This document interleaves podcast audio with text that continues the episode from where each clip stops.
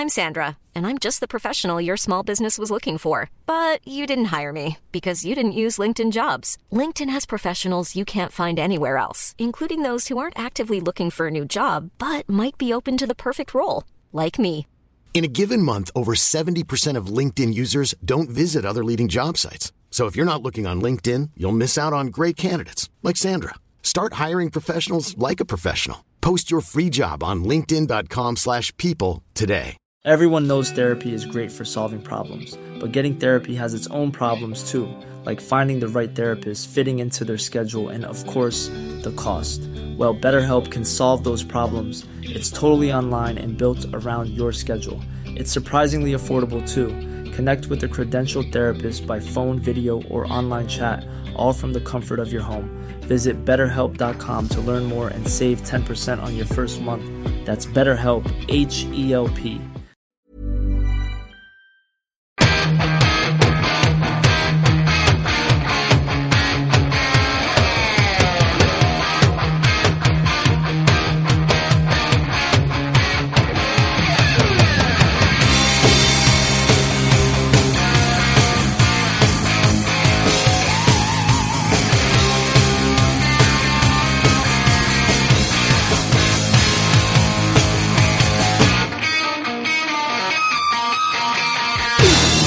Welcome to the Sportive. It's episode 43. We're right now we're we're sort of running the five the five on three penalty kill right now because we're missing everybody. Clarence is late joining. Stu might be even later joining. So for the moment, it's just me. I'm your host, John Marthaler, and down in Dallas is Brandon. Shout out to Hockey Innings. Shout out to hockey innings. See now You brought it up. I didn't bring in it. I didn't bring in hockey innings. I said we're on the five on three penalty kill. That's a hockey metaphor. It's your stupid hockey innings idea that has all time five on three. Anybody who's listened to this show knows that our claim to fame is we are the inventors of the Hockey Innings innovation. I'd like to apologize. you're gonna apologize take to the everybody by listening storm to someday. this show because Brandon thinks you're stupid. I'm just trying to bond with the people. They hear five on three, they immediately go there. I'm just saying, I heard you. I'm on the same wavelength as our. Right now, as they're many fans. hockeyinnings.com to the internet. We should we should have that redirect here. We probably should. If we were good businessmen, that's going to take off. Yeah. I guarantee it someday. I'll get well, guarantee is a strong word. Um, I hope. That's a quite a downgrade from guarantee. All right, let's start out this week uh, with Gopher basketball because Mm. Brandon is just back from a scouting trip to watch the Gopher basketball team, as well as a scouting trip to try to prove once and for all that Grand Rapids, Michigan is not the worst town in America.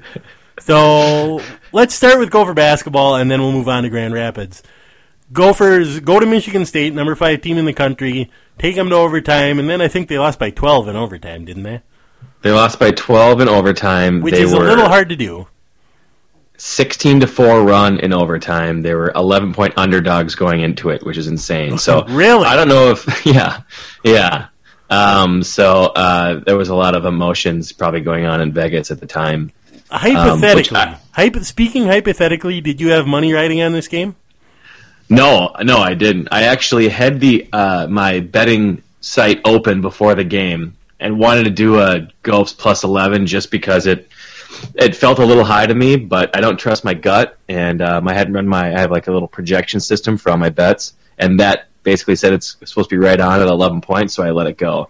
And I'm so happy because that would have ruined my day, ruined it. I would have been absolutely. absolutely One of Ugh. the worst games in history for you. But what I'm curious about is, I don't really know much about, uh, and I, we're getting way ahead of ourselves. But Selection Sunday and who gets into the tournament and who doesn't. But um, strength of schedule is part of it, right? And point differential and all these sort of things. I mean, Well, yes, I think the committee looks at that stuff. I'm no Okay, expert so, on like- Selection Sunday. I'm no Joe Lunardi, Brandon. no, no, of course not. I mean, there's only one. Mm-hmm. There can be only one Joe Lunardi, who I don't know who that is. He's Um, a guy on E ESPN. He used to do bracketology. He may not be there anymore. That might have been a reference from 1999. deep pull, I know. deep pull. That's usually Stu's. Yep. Stu's well, area. Stu, it would have been some rock act that nobody's ever heard of from 1968.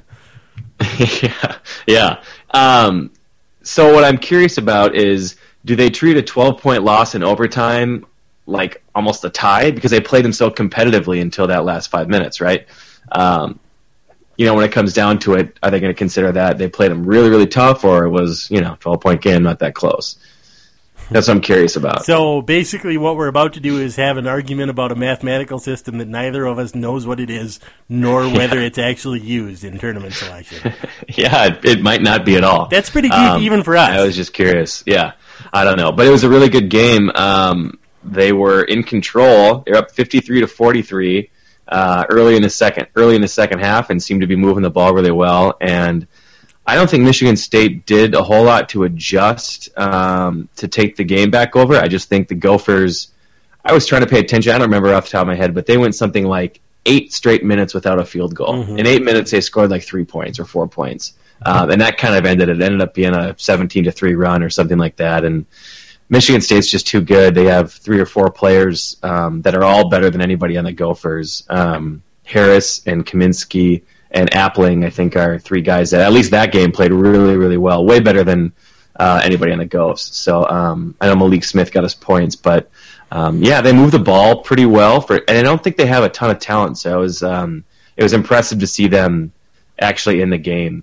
Seems to be the opposite of uh, the Tubby Smith era. Uh, I know everybody's just maybe probably too sour on him, but God, they just didn't seem like they were ever fun to watch. You know, there were a few wins here and there, maybe one a season, but um, well, so that part was pretty refreshing. I don't know if you can say they were never fun to watch, given that they beat the number one team in the country last year. That was pretty fun to watch. I can't right. I can't say that it was a particularly good game, but you can't say there's always one or two. They beat Louisville that one mm-hmm. year when Louisville was like third. Yeah, I know it happens, but by and large, every time I watched them, I just came away bummed and a little bored. You know, so it was kind of fun that it was enjoyable to watch. That was that was pretty cool. I think part of the thing that you've got going here is that you're a true basketball fan, and so you, know you enjoy watching basketball played well.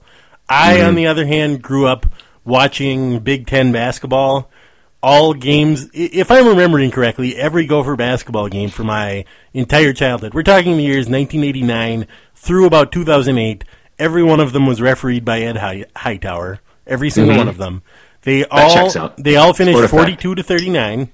Uh, the teams combined to shoot eleven percent from the floor because yeah. every player on both teams was allowed to foul as often as they liked. It yeah. was truly, it, it was truly shoulder pads short of football, and so through sheer repetition, I grew to love the style of Big Ten basketball that is indistinguishable oh, from wheelchair rugby. So this is like a Stockholm syndrome thing. Exactly. Right? That's exactly what it is. God, that it's, sucks, man. Every year when we when the NBA finals roll around and it's LeBron versus Kevin Durant or something like that, and it's just the most athletic, graceful men on the planet doing amazing things. I'm pretty much blown away because what I'm used to is watching Clem Haskins scream at the officials and Voshon Lenard pour in a game high 12 points, and the Gophers beat Iowa 51 to 47. Uh, I've been cringing for the last four minutes ever since you started talking. Just to yeah, I'm not. I'm not in any way saying that I'm right and you're wrong. I'm just saying you no, you were bored bad. by the Tubby Smith days, but I enjoyed games where if you went into the lane, you were fouled by seven different people and no foul was called. I have to think if you are a true basketball diehard, there's very little chance you prefer college basketball to the that's, NBA, right? absolutely true. Okay. Okay. The, good. As far as I, I wasn't sure, I didn't think I was going out on a limb there, but no. I, you know, you never know. As far as I can tell, the only exciting thing about college basketball are rivalry games and yep. so and the tournament. Everything else is just absolutely boring. Yeah, um, I would say rivalry games. Absolutely true. Tournament, of course, uh, and the student section is the only other thing yep college hoops has going for it. And MSU student section was pretty great. They had uh, the full, not the full, but probably three quarters of the um, the very first ten sections in the lower bowl were student sections, mm-hmm. all standing up the whole time. Um, did a lot of fun things in between timeouts and all that. So that made it really, really exciting as well. We were in the first row of the upper deck, which is actually one of the best places to watch a game, I think. Um, and so we had a lot of alumni sitting near us, and there was probably six to six to eight times throughout the game where one of the old guys would stand up and scream at the top of his lungs and uh, beat his, you know, uh, Tear his shirt his off. fists and yeah, just was so fucking upset that something could happen. And he's you know he's 80 feet away from the action. He's screaming at these referees like they think uh, they're going to be able to affect the game. They all have the um, silent, sad, uh, verbally abused wife sitting down next to them. Uh, it was that really made it a lot of fun too to see these guys their days ruined by they didn't call traveling or whatever. Uh, Michigan State has its number of fans, like I'm sure every team does. So that was also pretty enjoyable. I like seeing those fans because that's the kind of fan that I'm going to be when I'm older. oh, are you? It's Okay. nice to see that I'm not alone. That I can actually be 85 years old and screaming at an official with outdated language. It's good to have guides in your life, you know, Mm-hmm. like people who wear those "What would Jesus do" things. You know, you can just look down on it and have somebody to go, "What would this guy?" You have those guides of the guys in the upper deck of college basketball games screaming. You go, "All right, see, Yep. see, this is fine." Mm-hmm. I always wanted to know that I never had to grow up, and thanks not to alone. college basketball, I know that I did. Yeah. Didn't um speaking of temper tantrums in the crowd at a basketball game, didn't uh didn't our uh podcaster emeritus who will go uh unnamed Mike have some have some Didn't he have some freak out that Rocket was telling us? Uh do you remember hearing about this? Well, he's had a number of freakouts. I No, know- no, that's true. But the the worst one was a Wolves Spurs game uh, when he said uh, when he screamed at the top of his lungs, "Fuck you, Malik Rose." Yeah, or something like that. Remember that story? I don't want to be corrected, Mr. Rand, if you're listening. I don't He's not care. listening. I'm just going to believe that that's true. Yep. But yeah, and I don't think it was anything that Malik Rose did besides like he made a basket at a clutch time. You know, he didn't start a fight. It doesn't anything that you should, even have to you be a should clutch legitimately time. be mad at. Malik Rose made two baskets in a row in the second quarter of a five point game, and Rand there's lost it. kids there's kids around him and he just at the top of his lungs this is a grown man professional should probably know a little bit better fuck you malik rose one of my favorite stories That is why Rand is the greatest. Though. yeah he doesn't go in for the cynicism; he just goes in for the white hot burning anger. yeah yeah i would make like sarcastic so well. remarks and cutting remarks Mm-hmm. i don't allow myself to feel emotions like i have to try to try to pretend that i'm a little removed from all of this Yep. and this is You're dead deal or inside. whatever and, no i'm like i'm trying to uh You're trying to be dead inside. fake myself out. Yeah, like I didn't give a shit about this anyway. And you know, inside I'm heartbroken. He just lets it all out. Good for him. It's probably a sign of maturity. I go for somewhere in the middle of those two things where I turn it inwards upon myself, where I have the same amount of rage as Mike, whereas you manage to Mm-hmm. bite it off and you're missing a little bit of the rage. But I take the rage and turn it back upon myself and eat myself from the inside out. And eventually I will die of a stroke at age 42 because Yeah. of all the rage caused by every Minnesota team known to man. Yeah, I don't think you have much time left by the sounds of it. Yeah, I had a good run.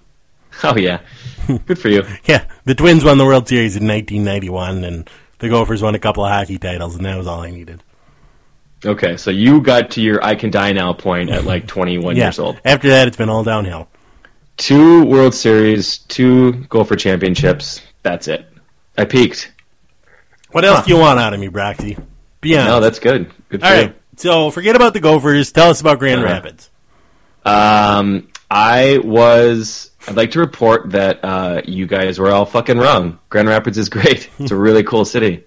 Um, I told you. I wish you would have listened to me. Give us the rundown. Um, It is two hundred thousand people, so a good sized city. It's. Um, I would say it's everything that Duluth wishes it could be and wants to be. all right. So it's big, but it's not like hustle and bustle downtown big. Uh, there's a downtown area. Um, So 200,000 people is St. Paul, basically. Yeah, yeah. So uh, let's say it's St. Paul without the suburbs around it. I mean, Okay. Because Grand Rapids is kind of contained within Grand Rapids. St. Paul without Woodbury. St. Paul without Woodbury and No Maplewood. Mendota Heights. No Stillwater. No Hastings. Anything like that. There is, there is White Bear Lake. There is White a Bear White Lake? Bear Lake. right. Yep, yep. We're gonna So keep we White Bear St. Lake. Paul and White Bear Lake. St. Paul and White Bear Lake. Yeah, and uh, and we'll keep Cannon Falls just to throw a bone to our. we'll keep Cannon Falls. To Clarence, Um, who showed up late. yeah. If at all. So we don't know if he's going to be here or not. Who, who knows? Yeah. Can't rely on him. This is Gen Xers, you know? They're lazy. That's what they are. Bring on the generational wars again, even though you and me and Clarence are all in the same one. Yeah, no, we're not. I'm a millennial. He's Gen X. You're That's not so a true. millennial. Yes, I am. No, you're not. I started the millennials. No, I'm like you the didn't. founder of millennials. That's my age. That's not true. Is where the millennials start. What year were you born? The very end of 1980. All right, so you're older than I am, Yep. and I'm. See, I You're gradu-. I graduated in the 2000s, so Mhm. technically I would be a millennial, but I think I, I think I have more to do with Gen Y than I do with the millennials. Anyway, I don't know. How did we get off on this tangent anyway? Aren't those interchangeable? I don't know. Ask Clarence. He's the one that's complaining. Well, actually, it wasn't Clarence. It was Rand. It was Rand who went off on the rant about millennials. It related to the Baseball Hall of Fame. And if Yep. you want to learn more, you can tweet at Randball because I can't possibly explain it or do it justice. No, I have no. I still have no idea what he was talking about. Me neither. Weird. All right, Um, Grand Rapids. So Grand Rapids is um, they make their all their own beer. There's tons of craft uh, local breweries. They have uh, their restaurants are all organic, artsy food, and the whole vibe is just very chill, hippie, um, outdoorsy, granola, um, chill vibe. So the You bars are said chill sweet. twice. That's how, that's how chill I am, bro. So what you're saying is it's the Portland of the Midwest. Yeah, yeah, yeah. Well, I mean, I Oh, think God. it's it, yeah. Sure. So when you got into town, you were issued a fixed gear bicycles and su- bicycle and some suspenders. I was rolling on a fixie the entire time with my right pant leg tucked into my socks. Uh huh. Um, I grew. I was wearing a fedora and suspenders basically the entire time. Had some quirky facial hair. Mhm. Um, yeah, it was great. It was it was similar to Portlandia. Yeah, but you didn't expect that about Grand Rapids, did you? I did. That was kind of a shitty like Lansing, which Pretty much- Lansing, by the way, is a piece of shit. City. Is it? yeah, Yeah, How about East Lansing? East Lansing's just as bad. They're both bad. Right. Um, I mean, there's a little bit of um, when you're on campus. Campus is always decent, but even that is not great. Um, basically, as far as I know, Michigan is Ann Arbor, Grand Rapids, and that's about it. Yeah, when you said Grand Rapids, I immediately imagined Detroit. Yeah, no, nope, nope, not even close. Not near it. Not anything like it. Um, there's not really that big of buildings, any of that sort of stuff. So, no, Grand Rapids very underrated. I mean, it's hard to say. Like, I think everybody should go there because it is kind of a pain to get to. How far is it Uh, from Detroit? It's two hours from Detroit, three from Chicago. Um, but if you're in the vicinity and you're near there, um, yeah, it's a good spot for sure. I really, really liked it. The beer was amazing. Every single beer I had there was kick ass. Clarence, is that you? Are you joining us right now? I'm in. Clarence is here. Whoa, sup, fucker? How you guys doing? Are you guys taping? We are. Yeah, We're right in the middle of it. This is going to be right. great listening. All right. How's live. it going? Sans mustache.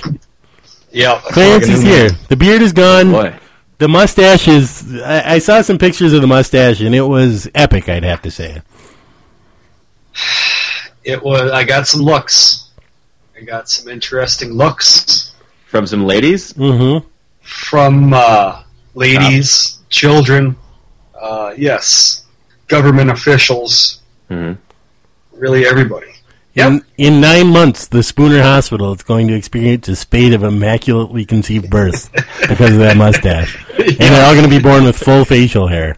hey, how's it going, Doc? Exploding nuggets. Coming out grumpy. Good. Look delivery. forward to that in October, Spooner Hospital. All right. Uh, Brandon's just going through his Grand Rapids trip right now. We just discovered it's the Portland of the Midwest. Keep going with what you did on this trip, Brandon. I don't believe him, but I am all ears and keeping an open mind. Clarence, are you a fan of uh, fresh home cooked meals? Am I? You know it. Do you, Absolutely. Oh boy! Do you like uh, um, brew pubs and local local breweries? Ding. Yes. Yes and yes. Do you uh, dislike the downtown scene clubbing and raves and You know ecstasy it. and popping Molly. Poopy, Um, poopy, poopy. Yep, I like do you like- Do you enjoy uh, the wilderness and outdoors and hunting? All right, get to the point, Absolutely. Yeah, then uh, Grand Rapids was made for you, Clarence. That's exactly what Oh Grand Rapids God. is all about. Is Sounds all like that. paradise. Yeah, I mean, I'm, I said to John, but it's like it's what Duluth wishes it could be if it still had a decent economy. You know, kind of outdoorsy, but still Sure. have some culture and some uh, whatever. So, um, no, I thought pizza? it was ton- good pizza, real Really? good pizza. How Yeah, about for sure. cheeseburgers? Cheeseburgers? I Mhm. saw lots of them. I saw cheeseburgers everywhere in Oh. windows and people's hands I love in cheeseburgers. homes. Do they have cars there, Brandon? Dude, yeah, dude, everybody's issued. a Everybody brand drives new, a car. Uh, Prius. This town sounds amazing. yeah, yeah. No, it was good. Very sounds like city. this really sounds like the lead into a friggin' musical number. We I like can it. go So far, I Grand love it. What I'd like to know, I mean, so Portland has, you know, so it's kind of like Portland is what it sounds like, Yep. but maybe with less people on trains and bikes and with the berets with the French baguette coming out of their recyclable bag. Uh, is it is that? Are we getting? Am I honing in on it? It's a little, yeah, it's a little older, a little less uh, cramped than Portland, but there is a fair share of hippies there. Um, but I found them to be. I usually find hippies, um, unless they're, unless they've gotten too hippie. I usually find them more funny than anything. Um, sure. Okay. Uh, there's a there's a a good amount of people to laugh at too. All right. I can appreciate that. Sounds I enjoyed the funny mustaches a lot, um, and I enjoyed how many people wore suspenders. I wasn't expecting all those suspenders. I don't understand the suspender deal. It's like my Uncle Earl wore suspenders. On you know, he just wore suspenders because they kept his pants up. Yeah, yeah, And people, so hipsters now wear suspenders. yeah. I think um, here's the deal: we're wearing some tight pants these days, right? Oh, tell me about it. I know Just all about it. Skin tight, our pants. So Yeah. you can't put your hands in your pockets anymore. You just can't fit them in there. Nope. Well, So- you. Yeah. you need to do something with your hands. So you just hook that thumb into your uh, into your suspenders, and that's what you're doing with them. Huh. So there you go. That I think I just figured out the reason why people wear suspenders. Twirl your mustache and flick Mm-hmm. on your suspenders. Yeah, yeah, yeah. You just yeah, you flick them out a little bit and you snap them. Uh, it drives the ladies wild. yeah, I'm sure. I'm Mhm. sure it does. yeah, Yeah. yeah. With their Uh, hairy armpits, and yeah, that sounds real Ugh. great. Yeah. The whole town just smells like patchouli. Matthew McConaughey. yeah, yeah. Huh. All right. Uh, no, it was uh, it was a really really cool city though. Again, I don't know how people are going to get there. It's not like a touristy visit place because it's a little bit out in the middle of nowhere. But Mm-hmm. if you find yourself in Michigan, that's probably the place to go. All right. All right, so tell us about Founders Brewing. Give us the tour. Um, let's see. I don't know if there's a bar that can compare to it. Um, Because we established last week that Founders Brewing makes every good beer we've ever heard of. Yeah. Yep. It had every single one of those on tap, and I had all of them.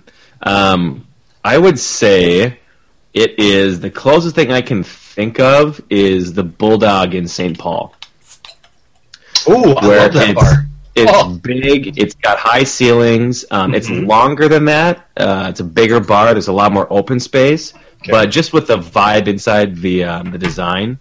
Um, and then they have a stage where they have music uh, as well. And then there's, I guess, there would say there's there's also a really huge patio. Um, but the beer was fucking amazing. I mean, obviously, I love all day IPA. I drink it anyway, but and maybe this was one of those sort of um, placebo things where it just it seemed like it tasted a lot better there. Sure. I loved every minute of it. That sounds great. I love beer. Yep, yep. You should so, get there. So you got Founders, you've got the Gopher basketball game. What else are you doing in Grand Rapids?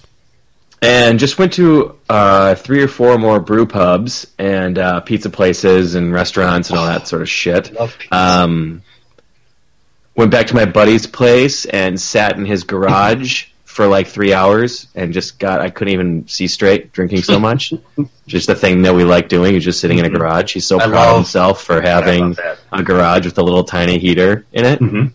I, I'm actually amazed we didn't die. I think that you're supposed to probably have a garage door open when you're running that propane heater. Nah. But hey, No. I made it. Nah. Made it out. Nah. What? do you- Oh, oh.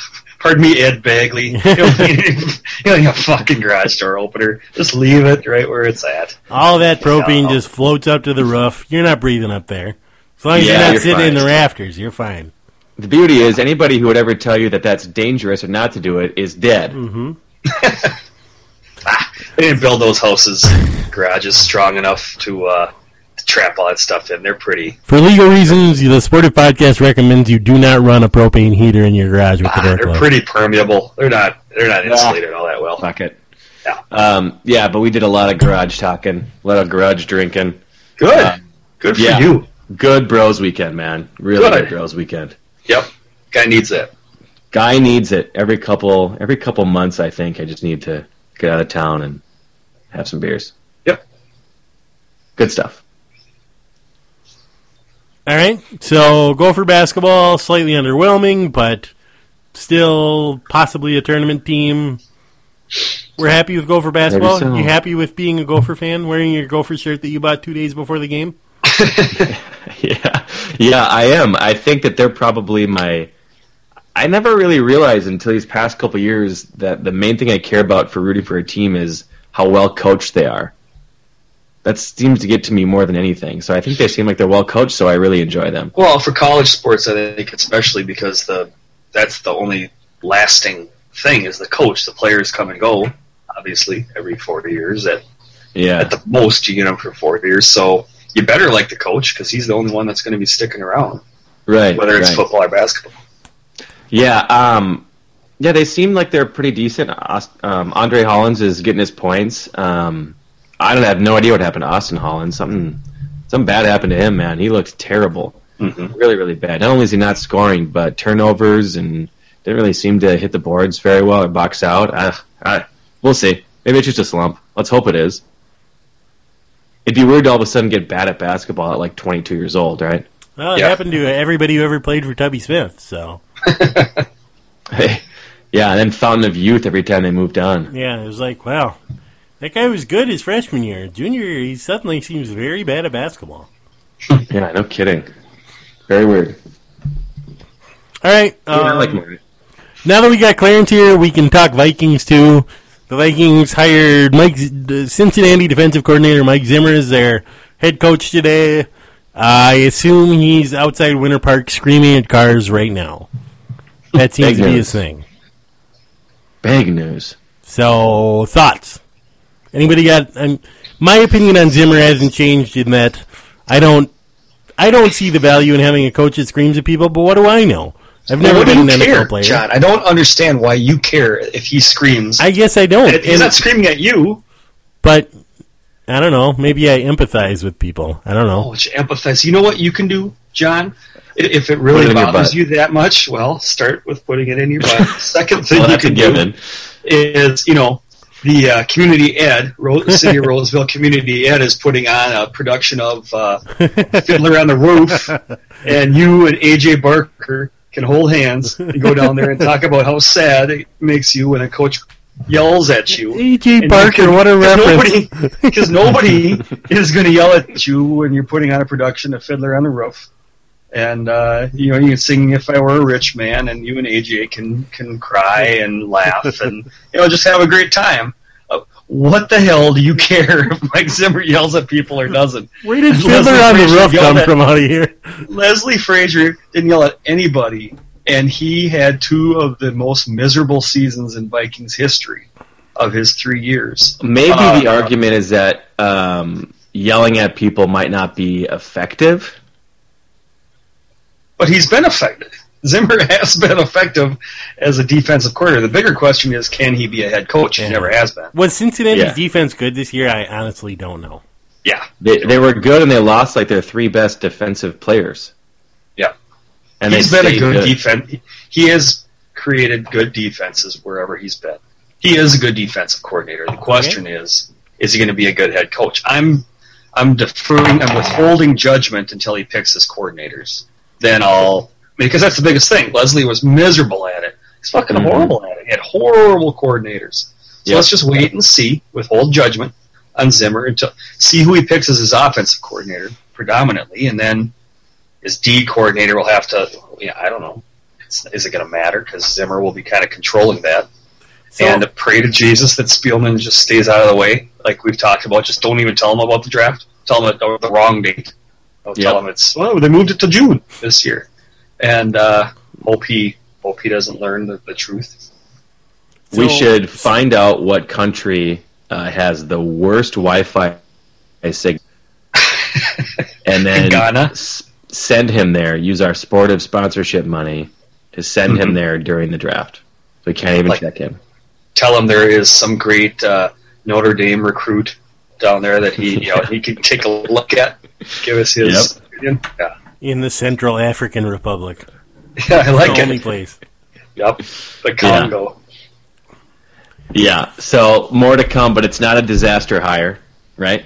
I don't think so. No, I, I'm- I'm fine with it on its surface. So Yeah. you're you're fine with a Spielman guy?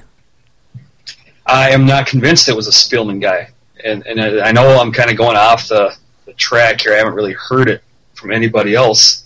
But wha how do we know this is a Rick Spielman hire? I have no Zimmer idea. Zimmer is a Parcells guy. We know how much Ziggy, how much the Wilfs love Parcells. They do love Bill And Parcells more than We know life that they were going to talk to him, and we know that Parcells said he would recommend Mike Zimmer if asked. So how do we know? And and Mike Zimmer, by all accounts, is, has everybody says that he's not a yes man. He is going to. One of his biggest faults is he's going to tell you what's on his mind.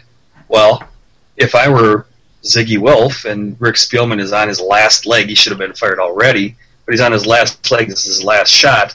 I'm not going to have a yes man that'll just tell uh, some toady that'll tell Rick whatever he wants to hear. I want a guy that'll challenge Spielman. So all signs in my mind point to this guy being Ziggy Wilf's hire, and uh, to keep to keep Rick in check. But tell me where I'm wrong.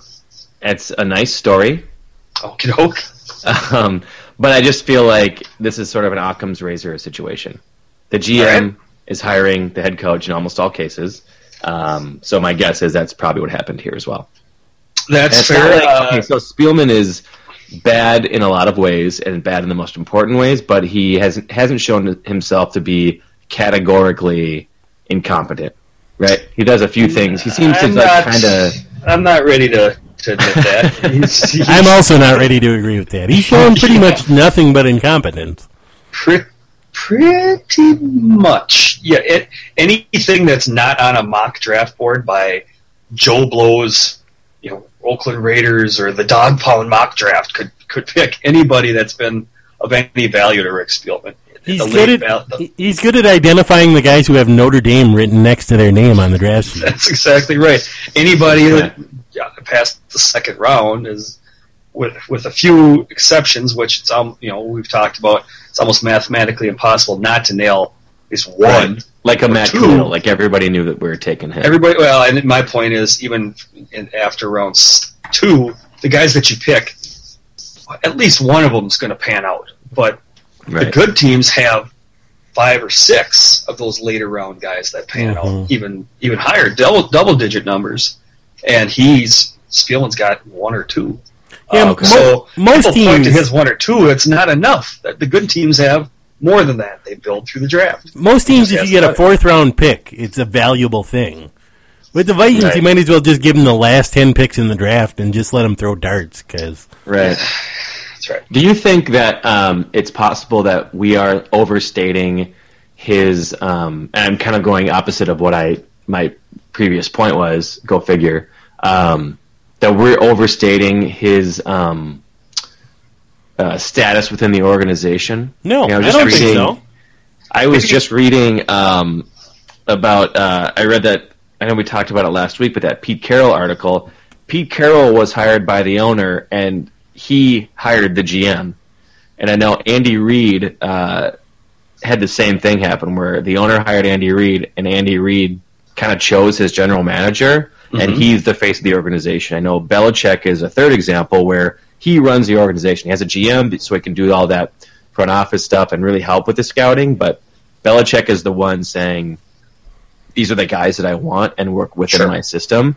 Yeah. Um, I know that we all agree, and everybody knows in basketball and in baseball, the GM is the king, and Mm-hmm. they're the they maybe don't manage the manager or coach on a day to day basis, but they are the boss. And Yep. I think that you know, I'm just not sure if, if it's a case by case thing and there are just some exceptions, but I don't think it's like that in football. I think the the coach is the is the key and coach is the king. So I'm just wondering if maybe we are blaming Spielman for maybe a lot of terrible decisions by Leslie Frazier. But it's all guessing, obviously. We don't have a clue. I'm just saying look around the, the rest of the league. It seems to be the coach is the guy making the decisions. Yeah, Les Frazier never struck me as a guy who was in the war room making personnel decisions. Me neither, but No. it might just be because he was such a boring interview. Right? I don't know. I, He also never said anything on the sidelines. you think it would have come out that if if Chris Tremonter was Leslie Frazier's draft pick, Oh yeah, that that probably at one point would have trickled Mhm. out. Frazier would be under the bus long ago. Yeah, that was true. So this is another we're trusting, and I'm not saying we shouldn't, but we just have to trust the reports that we that we hear and that we get that the truth would have come out at some point. No, I'm saying Yeah, Rick I- Spielman would have thrown everybody under the bus if there That's was any exactly real reason to. as he did when Leslie left. I think there'd be at least some smoke. Otherwise, if Yeah. there was some Okay. fire there, If Rick It'd have to be a Spielman's- little. If Rick Spielman's mother worked for the Vikings, he would have fired her by now and said, "Well, mom just wasn't getting it done." Vikes are the biggest thing in this town. Somebody would have trickled. Fuck, fuck the Star Tribune's got two Vikings beat writers.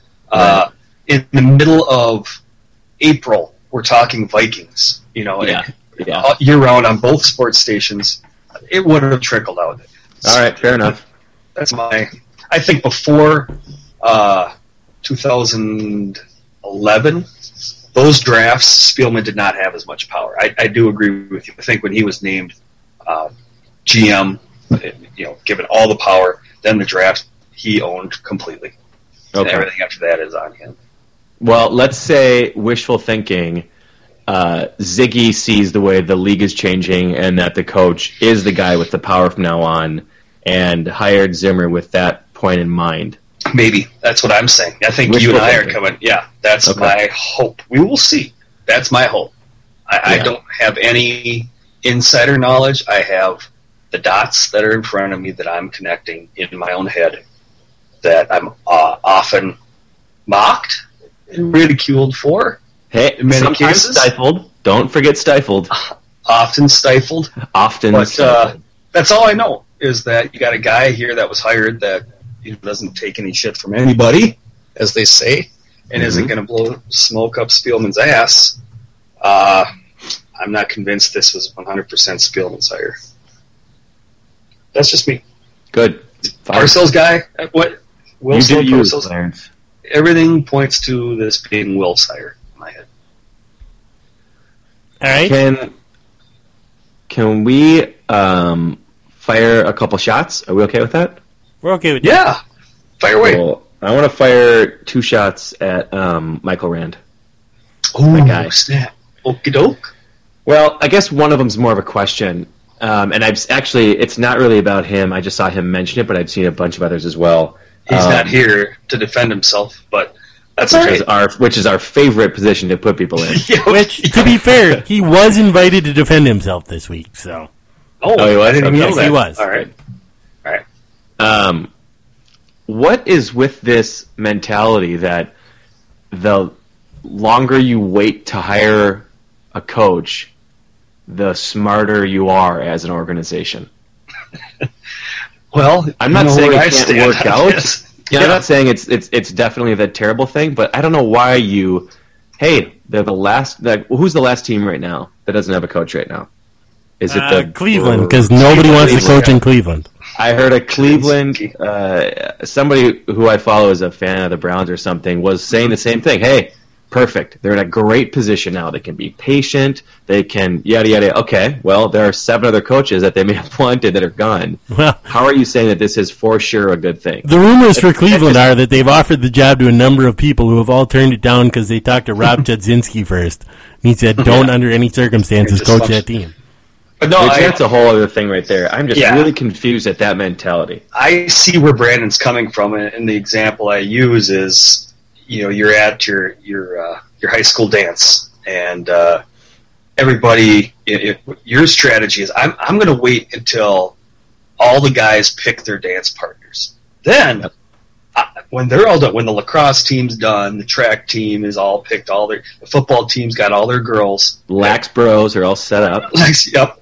Then I'll have my pick of everybody that's left over. I think Yep. I'm a genius. This is a genius strategy. And half an hour later, you're, you know, waltzing with a gal that looks like Edgar Winter, and there you are. Know, this, this is what I wanted all along. Yeah, I. I always loved the booger eater. That's yeah. This is the one for me. so I, I called Rand out on this uh, on the Twitter, and uh, I don't know. I didn't I didn't think I got an adequate comeback from him. We just agreed to disagree. But I don't get it either, Brandon. What what how that is a genius strategy. Waiting for all the everyone else to get their top picks, then you'll have your pick of the leftovers. And I'm not saying it's even necessarily a terrible move. It's just weird to immediately go to good job, great work, everybody. Well, it may It end up working out. out, like you say. It Yeah. might, but that's not. Patience is a virtue and a, and a pretty damn good Guns N' Roses song, but it's not like it always works out no, every time. yeah, okay, good. So we agree that that doesn't really make a whole lot of sense. Absolutely. Not It makes any it- sense. No, Okay, good. that it's a good, repeatable uh, strategy for success. Right. It may end up working out, but it's bad. the last uh, bullet in my gun, um, uh, you know, directed at Michael Rand. Um, What is his fascination with Norv Turner? Why does he want Norv Turner hired? I got in a, I got in a Twitter argument with him about this this afternoon, and I'm right there with you, Brandon. Um, he was last known as an offensive genius in the mid 90s. We're talking 20 years ago. The game's a little bit different now, No, right? he. No, he hasn't been an offensive genius since 1993. Let me. Can I? I'm gonna. I'm not saying I agree. I'm Hold on, let me. My point about 1993, and then you can. I'm, Okay. I'm, I'm gonna let you finish. I'm gonna let you finish. Okay, Kanye. Thank And I could be wrong. I don't have the numbers in front of me, but I think that Troy Aikman's career high in touchdowns was like 24. Right? It just even not even that long ago was an entirely different game. It's just It not the same game anymore, right? we may as well be talking about the single wing offense when you're talking about 1993. Yeah, it's a completely different game today. So But that's when he was, and I and I read the book, um, that Cowboys book that uh, Jeff Pearlman wrote, which was, by the way, a fucking great book. Uh, Boys Will Be Boys, I think, where they talked about how respected he was and how much of an mm-hmm. innovative offensive mind, whatever. But again, this was 1993, and I feel like he's just been like the guy, like a Monte Kiffin guy that you hire over and over and over, and he seems to do a decent, okay, whatever bullshit job. And I just don't think that when you've got a defensive head coach, you want a guy like that running your offense because he's going to be running the offense. I'm just Well, confused. Which So, we, all right, we should point He- out, I, I did some looking up, and he's been an offensive coordinator five times since 1992-93 when the Cowboys won Super Bowls. And all of those offenses were 15th or worse in the league. in No, total. they were in yards. Okay, I I pref- okay. I prefer offensive points. I Okay. see where you're going. Uh, offensive points or just points?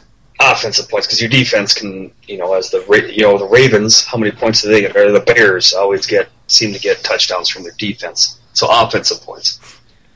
Uh, Rand isn't here to defend himself, so I'm going to try try to defend Norv Turner. I'm not going to defend that he was the offensive coordinator in 1993. Christ, I was I hadn't even graduated from high school yet, and I'm fucking old. I, I'm so old. Just Well, old. you had you had been a dropout for 15 years at that point. I don't know if that's Exactly. the best way to. I, I'm trying to. I'm really trying to boil it down. Korea Yeah. played havoc with Clarence. yeah, that's true. So he, he did a good job with, Best with years. Cleveland this year. Would you say he did an, an okay job that, with their quarterback situation? Yep, they finished in the uh, bottom half of the league in offense. but they had a, a horrible quarterback situation. isn't he partly responsible for the quarterback? I, that's well, I don't know. So let's set that aside. Now, before his Cleveland job, his last offensive coordinator job, he was in Miami, like 02, 03, so about 10 years ago, uh, where he did finish. I'm for, in yards, I don't know, but uh, in points, he was in the top half of the league. With the court, he had like uh, Fiedler was his quarterback, and he finished in the top half of the league with Fiedler and Ricky Williams. That is the kind of offense they are likely to have next year if they miss out on a top flight quarterback in the draft. They'll have, you know, a Matt Cassel starting and hopefully their defense will be much improved under Zimmer and they will have Matt Cassel starting and if Norv Turner can somehow capture that magic in a bottle and recreate a top half offense with Matt Cassel under center. Uh, he has done it before with mediocre quarterbacks. Now, again, I'm just playing devil's advocate. I'm trying to argue Rand's side for him. Did I do a good enough job? I don't know. No. He's Norv Turner, man. Well, that's He's not getting any smarter. he wasn't a great head coach. He had he did okay. He didn't win a Super Bowl, but he took some teams to the playoffs multiple times that had some good offenses. He had a Uh, losing record, but was never accused of any felonies. So He, as far as I know, um, Not a murderer. don't think so. Probably Um, not. Probably not a murderer. Those teams that he coached as head coach, they were all right offensive teams. San Diego, Yeah, but they were great before he got there. And I Well- think most San Diego fans will tell you that he didn't do a whole lot. okay. I'm trying, guys. Fuck, I'm scrapping here. I'm my heart's not in it. I appreciate I You know, I appreciate know, you trying yeah. to trying to help out Mike because he's not here. He needs it. I just think that you fall into the trap of this guy is competent. Uh, we just want some competence around here, Sure. and that's going to get you mediocrity, right? And The problem is- when the, it hasn't been mediocre around here. Mediocre sounds good, but Norv Turner is not. He's an old dog, man. He's not learning new tricks. so you just want somebody young. Do you have somebody in mind? Because I sure No. don't. I, I no, don't not necessarily. I don't necessarily want somebody young. I want somebody who's an innovator. Um, whoever the guy who you know, the next Chip Kelly or Art Briles or somebody like that, um, who again just has different ideas on how to on how to run an offense. That's who I like. Um, and I don't like just again the institutional Monte Kiffins and Norv Turners and uh, those guys of the world. It just doesn't really excite me, and I just think the game, like every sport, is changing leaps and bounds uh, every single year, and you need someone who's willing and interested in keeping up and changing like crazy. I Um, get it's, that. it's the exact same argument why I hate Flip Saunders. So it's you know what I mean. Like Yeah. those are just these guys. the comeback is he Zimmer has never been a head coach before. It may be useful to have a guy on the offensive side of the ball that has been a head coach before for Zimmer to lean on. Isn't Zimmer like fifty? Yeah, he's 57. 57. He's Yeah. old. He doesn't need like. He's not a young buck who's like. And Turner's got to be about I- 72 now, doesn't he? Okay, that's the hit. Yeah, Guy Hey, guys, I'm trying here. Fuck, I'm trying. All right, you can't. I agree with you. You're on So the side of mediocrity, and, and you're on the side of a low ceiling. You're just not going to be able to come out of this one, man. Yeah. So basically, this team Just is lay being, the mat. going Lay to be the mat. coached by Clarence's dad Fine. and my dad. I, ta- I tap out. Oh, you want to see some swearing? This makes Zimmer look like a Sunday school teacher. yeah, no, but I would want a, a QB focused, um, uh, innovative thinker. Again, I don't give a shit if they're young or not. You just have to be ready to roll with the changes uh, the league, and they're going to keep changing. I mean, you know these concussion uh, issues and the rules are just every single year it's going to be a whole new sport, uh, or at least every few years. So um, someone who's shown the ability to to roll with that would be who I would want. But I don't have a whole lot of faith in this process. It's probably just going to be a, a professional whatever. I like, I, I like Zimmer. I like the Zimmer hire. I, I do. On its surface, I'm withholding final judgment till he picks his coordinators. I like that he was the best coach in Cincinnati. Who's Cincinnati's head coach? Marvin Lewis. That's how many people like him. I mean, would they rehi- would you rehire him? No.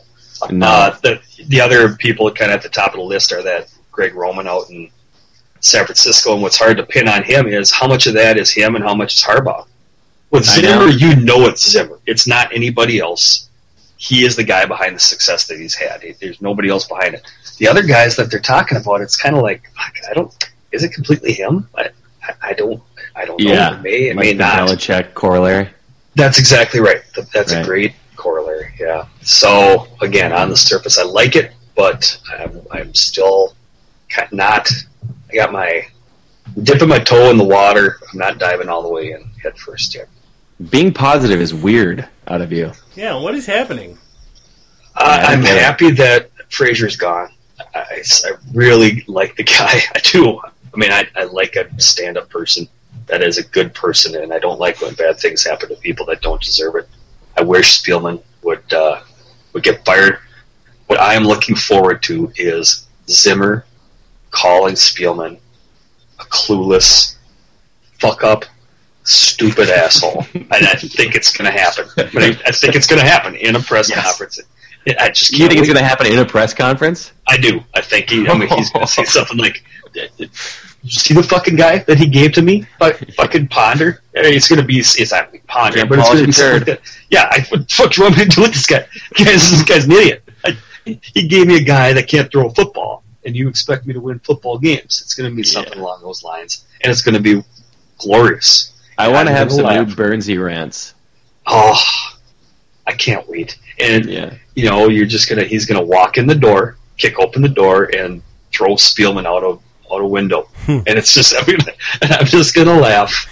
Oh, it's So basically, so what we're looking for here is the World Wrestling Federation. I hope they have security cameras set up all throughout Winter Park and in the parking lot, so we can see the you know the security tape, the little timer going off in the bottom corner with Yeah. like of the parking lot, and it's just the outside of the building, and things are quiet, and then all of a sudden Spielman just crashing through a third story window out into the bushes. that's just that's the kind of stuff I'm looking forward to. You know, it's nice that Leslie Frazier went out as a well liked guy, but it wasn't a whole lot of fun, you know, his demise. I like when Yeah. guys go out, uh, really go out in a, with a bang. And I feel like, Yeah. For better or worse, this dude seems like he's a pretty interesting guy. And, Yeah. you know, Yeah. we're in, we're in the media business. We're, we're into talkers. we gotta have talkers here and there. We're gonna Yes. be talking about this crazy lunatic a lot. Absolutely, absolutely. He's got he's like Tice times twenty. Yeah. Tice was a goofball and fiery. This guy is well beyond Tice in that spectrum. I did see a quote from him um, this week, and I just pulled the story up that I thought was pretty cool. Um, uh, Will Leitch, one of my favorite dudes, uh, writes for Sports on Earth, wrote an article about Bobby Petrino and how uh, Mhm. the the hire was just an obvious move, as if it was as if it wasn't a charade uh, before. That they don't give a shit about character, about anything besides wins. And Bobby Petrino is for sure one of the biggest assholes. This is Uh, Atlanta that hired him, hi- hired Petrino. Right, the Uh, No, Louisville hired him back. Louisville just rehired him again. He's got Oh, another. Okay. Yeah. So, um, but they were talking about. Um, um, somebody asked Mike Zimmer back in the day when um, Petrino ditched Atlanta. Remember, he left That's what I was midweek talking in the about. Mhm. season, like week fourteen or week fifteen. Just fucking took off. Mhm. Hiring for your small business? If you're not looking for professionals on LinkedIn, you're looking in the wrong place. That's like looking for your car keys in a fish tank. LinkedIn helps you hire professionals you can't find anywhere else, even those who aren't actively searching for a new job but might be open to the perfect role. In a given month, over 70% of LinkedIn users don't even visit other leading job sites. So start looking in the right place. With LinkedIn, you can hire professionals like a professional. Post your free job on linkedin.com/people slash people today. Hey there, it's Michelle Norris. I'm host of a podcast called Your Mama's Kitchen. When I travel, I'm usually looking for a way to find a taste of home when I'm not at home. And one of the things I love to do when I am at home is entertain. And Airbnb allows me to do that. When I was in California recently, I rented a house that had a great kitchen. And when we were sitting around the table, we we're all thinking, we're in someone else's house. Someone could be in all of our homes as well. If you have a home, but you're not always at home, you have an Airbnb. Your home might be worth more than you think. Find out how much at airbnb.com/slash host. uh, and they asked Mike Zimmer about it. He must have been. Uh, I don't know if he was a coordinator on uh, He was, Cincinnati at the time or Atlanta or whatever. He said uh, he's a gutless bastard. Quote that. I don't give a shit. How about this, gutless motherfucker? You could use that one. Yeah, they told him, God. uh, Mike, we can't print gutless bastard. we, I got a better one for you. Oh, and I got a better one. You can't print that. Print this. gutless Yeah. motherfucker. But that I- is wonderful. I don't love it just because he was swearing. I thought that it was great that he just did not give a shit. Th- You know, th- Yes. these are like old old boy networks, and you never know Yeah. who's going to be whatever. He's like, I don't give a shit. Um, sticking up for what's right, and I thought that was great. Again, Well, I don't, he might be a terrible head coach. I don't give a shit. That, I thought that was cool. So I hope we get more it- quotes like that. the knock that he's never been a head coach. is 57 and he's never been a head coach. And why is that? The comeback to that so far has been because he doesn't give a shit, and he if he won't cover your ass. So he will, if he doesn't like you, he will tell you, and that has rubbed a lot of people the wrong way in the league, and that's the reason why. I hope that's Not- right. He's not a good coach, and I hope so too. I don't Yeah. know. I don't know if he's going to be a head coach. There's nothing to draw it off of. He's never been a head coach. Nobody knows. If somebody says they know he's going to be a head coach, they're lying to you because they have no idea. There's no, there's, there's no previous experience. Yep. But we'll see. Yeah, history is littered with terrible coaches that were competent assistants, that were competent college coaches, whatever. Who the fuck? Frazier. Frazier was a was a Mhm. pretty damn good defensive. Very well There's a reason respected as a defensive coordinator. he got hired as back as a defensive coordinator before most of the head coaches got hired Yeah. this year. So uh, Before That's a good example Ziggy right was done firing him, he was hired as a Yeah. defensive coordinator. he was already in Test. Tampa. He was already in Ybor City getting lappies. All right, I want to pose Yeah. a couple of hypothetical Vikings questions to you guys. Number one, if you're if you're the general manager, would you trade Adrian Peterson for draft picks or anything else before next Name the draft picks. You got to be Uh, more specific. First well, why don't you, Clarence? Why don't you yes. say what you would trade him for? First rounder, yes. I'm trying to think of where the water, where the threshold is. You would need more One than- first well, rounder or multiple first rounders? One. in the top whatever any first round. Mm, What The 27th 49ers? 27th now you're getting because I wouldn't for a second rounder. So Yeah, yeah, um, I'm with you. it probably in like 22, 23, 24, somewhere in there is where the threshold is. Okay, well, I'm looking at what they got for Percy. Yep. That was a first rounder, and then was that it? That was it, and it was late back? in the toys, like twenty six, something like that. Yeah, uh, guys, I know I'm crazy, and people are gonna hear this and say, "What the fuck? One first rounder? Fuck, crazy." That's fine. That's what I think he's worth. It's not a running league anymore. Not the I agree with that. you. Yeah, I mean, I think that they could probably get a couple kickers later, later draft picks, but I would trade him for a. Uh, I mean, like a kick in. What? That's- why do you need We're talking about Rick Spielman here. They could well be kickers later in the draft. You know that Blair Walsh is washed up. wait a Time for second. somebody younger. Answer me truthfully, Brandon, and, and don't bullshit me. Are you Rick Spielman? don't bullshit me, man. Just It would be funny to be on the phone with uh, like Jim Harbaugh. I'd be like, yeah, yeah, okay, first round pick. I'm also going to need your second and third best kickers. uh, Rick, we only got one. Hold on, let me kicker. put you on hold. We got to sign two kickers quick. No, no, I'm sure that you could say, yeah, give me a, a first and then First also a and fourth fourth and and sixth or something, yeah. yeah. With I Rick Spielman, he, he wouldn't know what to do with those. Like he's got a little kid in his wiener. He didn't know what to do with them. Poor kids, and I think most kids know what to do with their wieners. Like, what age are you talking about here? Like a one year old. A one? Okay, because I was gonna say my kids too, and he already has pretty good idea of what that thing is for. Pretty advanced. Yeah. yep. That kid's going to Uh, the gifted class. Look at him yank on that thing. Uh, so you're at, but would you do it for just the 23rd pick? If they just said, no, we're not giving you anything more than that. I mean, I think it would be fine. I'm also again, Trent Richardson was just traded for a first round pick. So if I'm looking around the marketplace, I have to true. think I would need a top 20 pick and a couple other Yeah. First okay, and no a third and a fourth, or punter, something like I that. need at least a punter. Trent Richardson is, what, five years younger than Adrian? I know he's not as good. That's obvious. The, the first, but he's I had him on my fantasy team. He is not as good. He's not, Not as quite, good. not- Even not, the same uh, not universe. He had uh, three yards rushing last game. I think. Yeah. I'm not looking at the rest of the value. I'm just saying off yeah. off the top of my head, what would I need would be a first rounder. if I called every single jet team and knew for a fact the best I was going to get is a mid twenties, yeah, I would do it. He's not getting. You're right. He's not getting younger. I feel like you could find somebody in the third round this year that can step in and be pretty good. Um, yeah, I don't know. Is that? I don't know if that's sacrilege, but I I know it is. He's uh, obviously an incredible player, and I've enjoyed watching him. Uh, another factor is that he takes up a huge cap hit. Mhm. Um, things you know you can use that money elsewhere. This team has a lot of holes. Uh, running back is not as important as the cap space that he's taking up. The It's just sad to say he's on the down, which is one of the biggest. When people ask me why I hate Spielman so much, and I'm saying it's sports hate, it's not real hate. I don't even know him.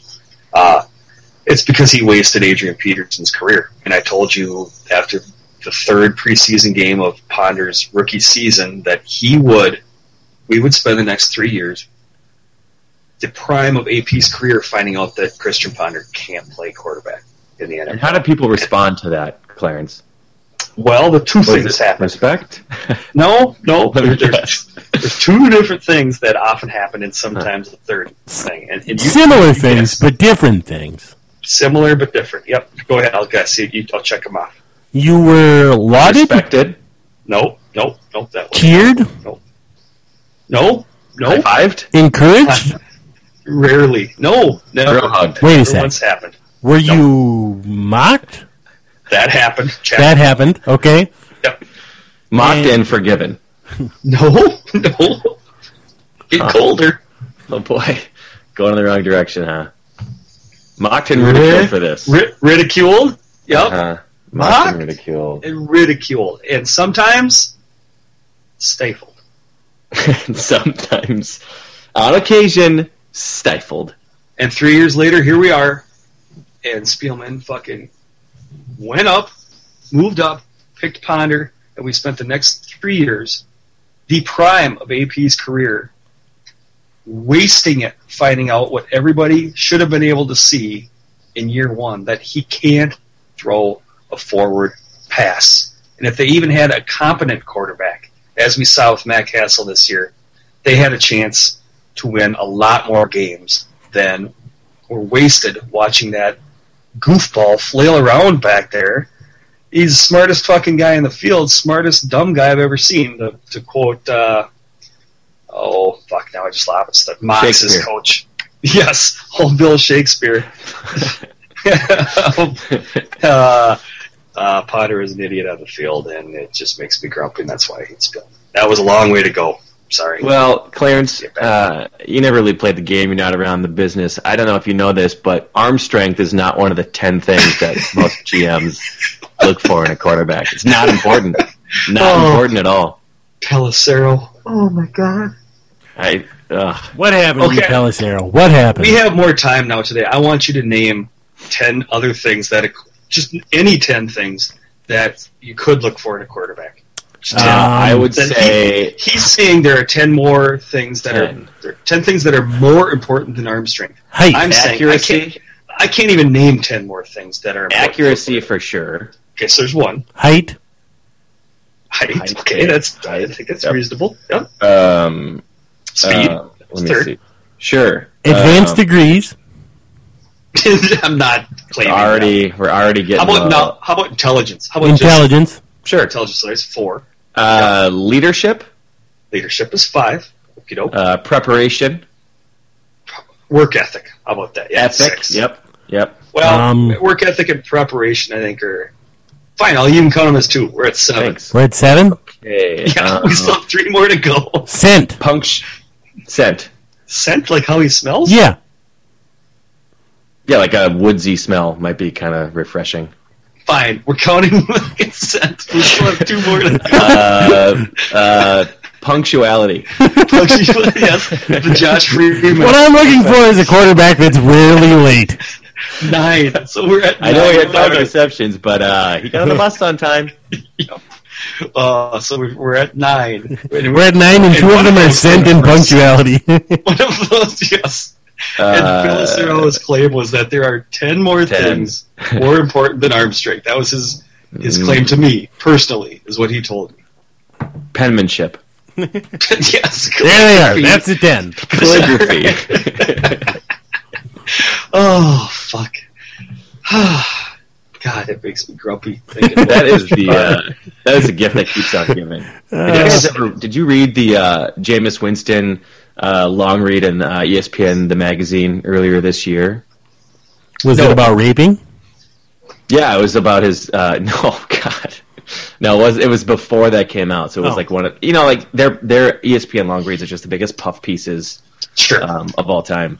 Yeah. Anyway, um, I'm gonna get the details wrong. So this is of course uh, this No is- university in the country has as good of a PR department as Sports as the ESPN the magazine. Yeah. Um, so this whole this entire story is a sportive fact because I'm sure I'm going to get all the details wrong. But um, there is a frat that all the most recent Florida State quarterbacks have have belonged to, and um, there's always been a contest for the quarterbacks to see if they can throw. I don't exactly know what it is, but from the courtyard onto the roof of a building across the street, or something that's like really difficult to throw a football to. And Alright. EJ Manuel for years was like always at the cusp of hitting the top of this building or whatever they were trying to get it into. Couldn't quite make it. And uh, Jameis Winston showed up this year and like just just airmailed it, just sailed way over it. okay. and then there was like this footnote that like, oh, and Christian Ponder was not even close to ever making it. Not even worth discussing. Oh, Christian Ponder killed three people on the sidewalk in front of the building. Uh, you know, out of shame, not because he hit it with the football. Yeah. Because they were so embarrassed. Ran him over. Yep. Uh, he uh, he just tried kicking it over instead. Oh, the guy you played catch with when you were a kid who was bad at throwing, he just tried punting it to you. Mm-hmm. That was Hail Mary that Ponder threw was that the the, best. was that the the low best of point of the season? That was the low point of Christian Ponder's career, I think. that was the rock. That was rock bottom. I honestly was- felt really bad for people who were still holding out, and that may have been a serious, like a serious bad thing to see Yeah. for some people. You know, because we had years been like, Yep. yeah, obviously we know how far you can throw it, but there, there Yes. had to be some casual fans or some real diehard believers, just the dreamers. yeah. They're like, all right, we got one chance here. We got one crack at it. Come on, Ponder. like maybe your whole life you hear whispers about you know like your dad is a cross-dresser or something and your entire life is spent no you know what? I've never seen it man. You don't know what you're talking about. You're always defending your old man against the More evidence Yep. builds up. yep. More evidence builds up but you know and then one day you're you know helping him move out of his house and you're up in the closet and a box falls out and like 50 ball dresses fall out from your old man's closet. And that was ponder's hail mary throw. And you're you- like haha You knew it. That was probably it. Oh, and then Anybody who after that still believed in him, those are the people Yep. who need to be locked up. yes that's We just, I, I'm sorry, you just cannot be part of our society. no You're too stupid. and those people actually still even to this day exist that And get to vote. They get to vote. Fucking democracy. All right, Stupid. this is hypo- Stupid hypothetical democracy. question number two.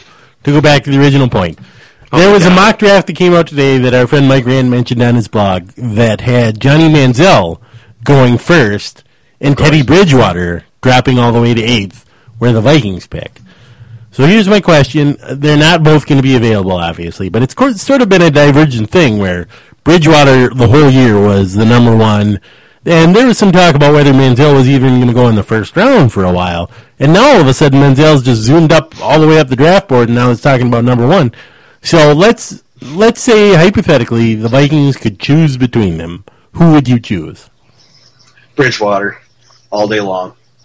And if they get him, I will never complain about the Vikings ever again. Really? Yep. Never you're once. like a you're like a nine year old who's asking God for Yes, a at- at bicycle. I will never time. ask you for a thing ever Not once. again, God. It can Give me that Huffy. Teddy Bridgewater can be my Christmas gift, my birthday gift, uh, for the next ten years. God, I'll that's walk the deal him. that I'm making. I'll yep. feed him. Yep. I'll play with him. yep. I'll pick up. That got a little weird there, Dan Brandon. No, I'll play with him. Um, that's I, I would do cartwheels. I would be so excited. It would be the greatest day of my life. You have three kids, don't you? No, better. This is better. this would be the best day of my life. Yeah, yeah, because it's all uphill from there, right? Oh. When your kids, you're like, I got a lot of bullshit to wade through before this becomes That's exactly good. right. Yeah. Mhm. it'd All right, kids. Daddy used to do a podcast, but don't listen to episode 43. In I just fact, don't listen to any of them. Yep. Uh, okay, because he can, he has a better arm, right? Makes all the throws. Uh, Makes he all is the more throws. an NFL quarterback. Just and makes all the throws. A cliche. He just simply passes the eye test on who is a better NFL quarterback. Manziel's a better college quarterback. Manziel is a better college quarterback. I think Bridgewater is going to be the better NFL quarterback. This is the Evan Turner versus John Wall debate happening again. Right, I don't know who either of That- those two people are. Sure, that's absolutely a perfect comparison between a guy who Also, uh, played. writers. Evan Turner is a right like a poet, like a s- sort of poet. He's the new Bill Shakespeare. Huh? He's the newest Billy Shakes on the scene. No, don't don't can't say no. Uh, So you're saying that Evan Turner was a better better college player, but John Wall's a better pro player. yeah, yep. And that was always the argument because people were like, "Dude, Turner has been dominating all season. He just didn't have the ceiling. Yeah, but everybody's wasn't- his like, game wasn't going to translate as well." And it's true. It, their Wall is a much better player. Manziel, I'm still a little worried that he is going to get um, murdered on the field in That's- game one. Yes, I mean, he's 170 pounds. We talk about this every week, but um, I don't care how much they're trying to protect quarterback. Every once in a while, you, you only, it only takes one hit, you know, and his rib cage has collapsed in on himself, and he's dead. I'm actually rooting for Johnny Football only because it would be a total disaster and it would be kind of fun to watch. it would be if if you're from the school that the Vikings will never win a Super Bowl, and all I want And they never will. see it, I just want to mm-hmm. be entertained. Yep. Then Manziel Zimmer combo is a columnist, a sports columnist's dream. The the media in this town were, will be given the Christmas present that I wanted with Bridgewater. Mm-hmm. Manziel and Zimmer will be the Christmas present to them. That would be, He's the media's new puppy. oh They'd be the new McMahon and Ditka. that's you know what that's actually an awesome c- comparison. I like poking holes in your comparisons. I know. Damn I can't. it. Ah, I can't. I like ripping people apart to build myself up. I can't in this instance. that is Um, perfect. Man, that's a great example. We Yeah. could even do the Super Bowl. We are the Vikes. Shuffle on two. Shuffle on two. Do it for you. We ain't here to start no trouble.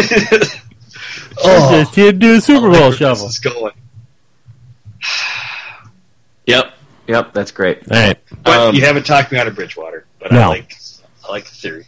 I'm I, Yeah. at this point. I'm happy with either one for very different reasons. Bridgewater because he'd be good at football. Manziel because he'd be good at keeping the rest of us entertained. Yeah, I would like both those. And Bork Bladels has gotten enough steam that I would be okay with him Yep. as well. Well, uh, I'm Burke Bladel seems a lot like the new Christian Ponder to me. I don't know why. He's just from Florida school. I don't like Florida quarterbacks. We went over this Mhm. last week. I don't like them. Um, Tebow, He Danny reminds me of uh, Yeah. who's that? Who's that? Dante. No, who's that dipshit that plays for uh, Jacksonville? Um, Bu- uh, Jay Fiedler. No, that's not right. Jake Locker. no, that's Jacksonville. No, that's the guy who was like just Blaine Gabbert. Blaine Gabbert. He reminds me of him. Blaine Gabbert. was a nobody until his lat seemed like you know right before the draft. All of a sudden, it's like, well, he looks like a quarterback, Yeah. um, and shot up the draft boards. Um, so that scares me a little bit. So what you're saying is the Vikings are ending up with Bork Bladels for sure. I think Bork's probably the answer. Uh, But I don't know. I mean, that's fine. Just need a quarterback. What are they going to do without one? What if they draft that fucking Notre Dame def- defensive tackle or the why? UCLA linebacker, and they don't end up with a third or fourth round pick? I mean, Why? that's stupid, right? Let's not. Don't ruin this. No, we're We were having a good time. we were in the trust tree, weren't we? Um, Derek Carr, David Fol- David Fales, Tajh Boyd. These are all guys that aren't maybe a top first round pick. No. I mean, I'd give them a whirl. They're all better than Ponder. Yeah, that's not. That's not a good comparison. That's not the bar I want to be setting. Is that they're better than Ponder? We already have somebody better. Cassel's better than Ponder. There we go. I do not want keep them. Castle. I don't either. But you're saying, oh, they're better than Ponder. Let's use our pick on them. No, no, no. Huh. I want it all. Okay. I want Manziel or I want Bridgewater, and I want Bridgewater first. And I won't. I won't ask for anything ever again. I think that that mock draft that uh, whoever did Kiper. uh, it was a Kiper. Yeah, I don't think Jacksonville is passing up on a court on. They're not taking a defensive player. Cleveland's not passing up. I mean, there's too many quarter, too many guys that need quarterbacks for us to end up with either one of those guys. But that's the that's the only high. reason why it might happen is that there's so many quarterbacks. Some of these teams might talk themselves into an AJ McCarron in the second. round. Yep, just saying. We'll wait till the second round. We'll get who's ever left. Then what you if they talk so then you need that domino. Oh, it's like the involved. quarterback thing, just or the the coach thing. Yeah, the, the second thing domino you need to fall is that no other team will move up to get them. They won't give enough to move up to get a quarterback they like. So you need those those two things to happen seven times. Well, six because you can either get Bridgewater or Manziel. You need those things to happen that many times, six times. Six miracles. Yep, six miracles for us to get. For the Vikings. That's so much. That's too many miracles. That's the exact amount of miracles that kept Jules Winfield um, and John Travolta's character alive in Pulp Fiction. I don't think it could happen again. Uh, Six bullets whiz by their heads. now let's let's so we need a divine this. intervention. Is that what you're saying? We need divine intervention to happen. What- That has been I- true of the Vikings franchise for 50 years now. what I could see happening because they are the Minnesota Vikings and, and God hates me for a number of reasons. Mm-hmm. Mostly because of things I've done. I, yeah, I brought it upon It's the myself. sins. Yeah. Um, Goat fucking. either Manziel or Bridgewater will be there at eight, Mm, no. and Spielman won't take him anyway. He'll take somebody else, and I will go so ape shit. I, I might not, I might even go ape shit. I might like If that actually happens, Winter Park will burn. perfectly calm. There will be a draft Draft party party. at Winter Park, Yeah. and that place will burn. There will be a riot. Oh, It all burns in the fire. it it would Not make, yeah. Here's this is what's weird. Um, you l- love being mad because sometimes you just create scenarios that aren't even going to happen and rile yourself up just so you could be mad again. It's like your drug. You want to know Like this isn't gonna, it's not humanly possible to happen, and you're mad about it. you want to know a little kind of a peek behind the curtain here with Uh-huh. with, with myself and Sure. sports. They are my uh, sanctuary because during the day I am a perfectly reason. I think if people know who knew who I was, that's why they're shocked. They would be like, "What?" Because I'm perfectly calm. I don't really get worked up about Yeah. much of anything. So sports are kind of like this little niche I built for myself where I can just be fucking goofball and get, just get riled up and yell and scream and have goofy opinions that are sometimes right and often wrong. You Usually troll, wrong. you troll your friends. troll my friends and just be loud and obnoxious. And I was the same way playing sports, where during the day I said maybe five words the whole fucking day. Mild and then I'd mannered. Get on the ice and I would punch you in the face for looking at me funny. uh, where this is the same way, where I just like to get worked up and be interested and just have to not worry about anything else in the universe for an hour a day or three hours on Sunday. This is the That's crazy Swamp Town paradox in that if you meet him some you know at the bar or at whatever, he's the nicest guy in the world and everybody everybody expects him to be lighting fires and punching the wait staff and getting thrown out of every bar. If you ever gone out, he's the calmest guy ever, but when it comes to sports he's just completely nuts. And it's a wonderful dichotomy. You know, the weirdest thing I thought about meeting um, Clarence Person was uh, loves tacos, eating tacos all day long. no, no, the, the food stuff, that's all fucking right on. That's all above board. Uh, that is uh, executive chef at Barrio, in St. Paul. It's the weirdest thing. What a weird bit that you're doing. yeah, no, no, that's that's all. That's all 100 percent real. Yeah. all me. hmm All right, um Okay, before we move on from football, um, Okay. I wanted to enter a new person into our Keith Millard Hall of Fame. Oh, we haven't done Keith Millard Hall of Fame for a while now. Huh? All right. I don't know Uh, who this is going to be. I actually, you do know? I don't. I'm interested to hear. Oh, I actually just saw a few tweets, so I could be totally wrong. but, Explain the uh, Keith Millard Hall of Fame again one more time. The Keith Millard Hall of Fame is um, also known as the "You're Lucky You're a White Person Hall of Fame," Mm-hmm. Oh. where if there was a black person who had done the same thing that you did, they would be ostracized from society and yelled at. But when you do it, it's kind of yeah, funny and charming. Mm-hmm. I think Keith Millard, like, didn't he get in a fight with a cop Mhm. or? Yeah. And In people were Mikhail, like, yeah. he's he's fiery, he's fiery. He's just good old boy. Good old boy. Um, Ryan Tannehill. Uh, and What did his, he do? wi- his wife just got caught um, returning a rental car, and in the trunk she left a uh, an automatic, like an AK forty seven, or an AR fifteen or something, and a semi-automatic rifle in the trunk of a rental car, and just left it behind. And I can guarantee you, uh, if that was. Uh, if that Yep. was Kevin Garnett or fucking yeah, probably Another black person. uh, Brandon can't yeah. think of the names of any more black people right now. yeah, It's just Kevin Garnett and I don't know. or uh, Prince. I don't know. There's only two real black people that have been around Minnesota. No, um, yeah. So I think that he deserves maybe not entered into it, but he should be on the ballot this year. Mm-hmm. You're lucky you're white, Ryan Tannehill. Yeah, because You'd you be in a lot of trouble if you were. Oh, how about if it was RG three? oh, there would be an uproar. But Ryan Tannehill, he just loves freedom. He Yeah. loves America. He loves his He- constitutional Second Amendment rights. Freedom fighter, truth seeker. Tannehill. Yeah. Way to go. Man, it's good to it's good to see the Keith Millard Hall of Fame back. It's been a while. It really has. I think there's they're probably the only two people in it. Yeah, I think right now it is Keith Millard and Ryan Tannehill.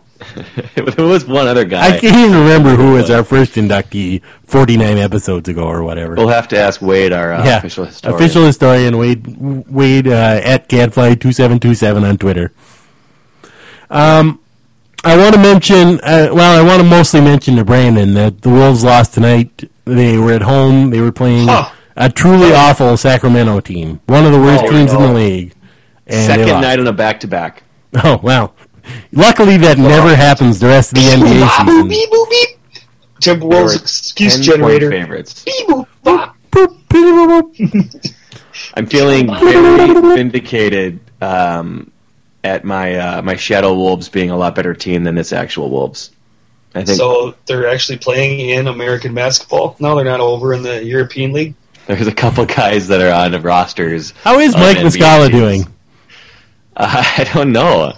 It's hard to find some statistics on him.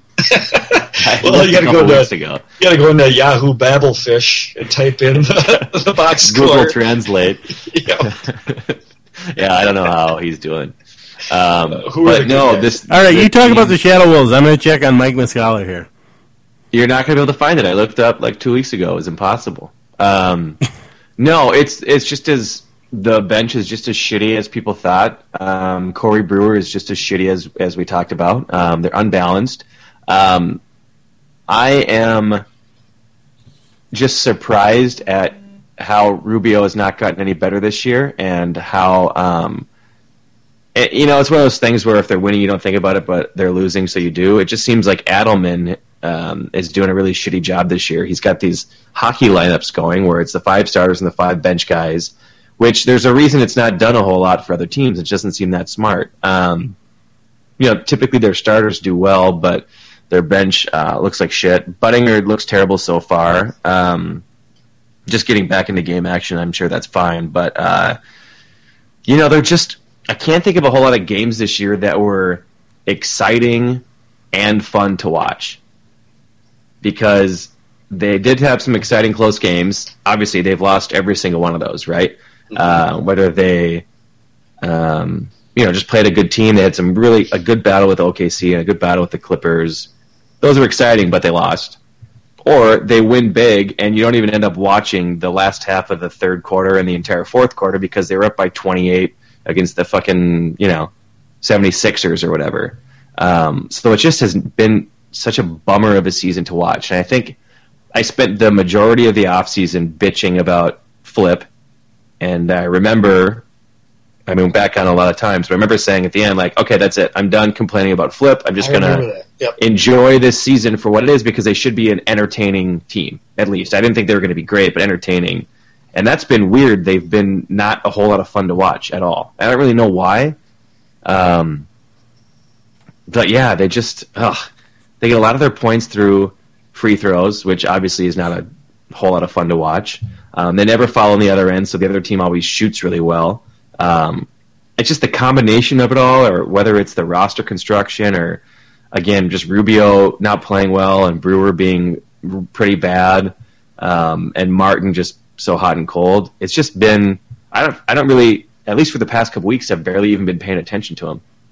Well, let me let me ask you this: as somebody that does not have their finger on the pulse of Timberwolves Whoa, whoa, whoa! Hold the phone. You No, you're not in the okay. Wow. I know, I know a limited amount, enough to bury you when we argue about the Timberwolves. I know enough, enough there about the the Wolves in the NBA to you know to dominate the, the to pretend we that, I love them. Yep, yep, I love that. You pretend that I work on the PR staff Yeah. on the Wolves. Um, Even though I hated them more than you did.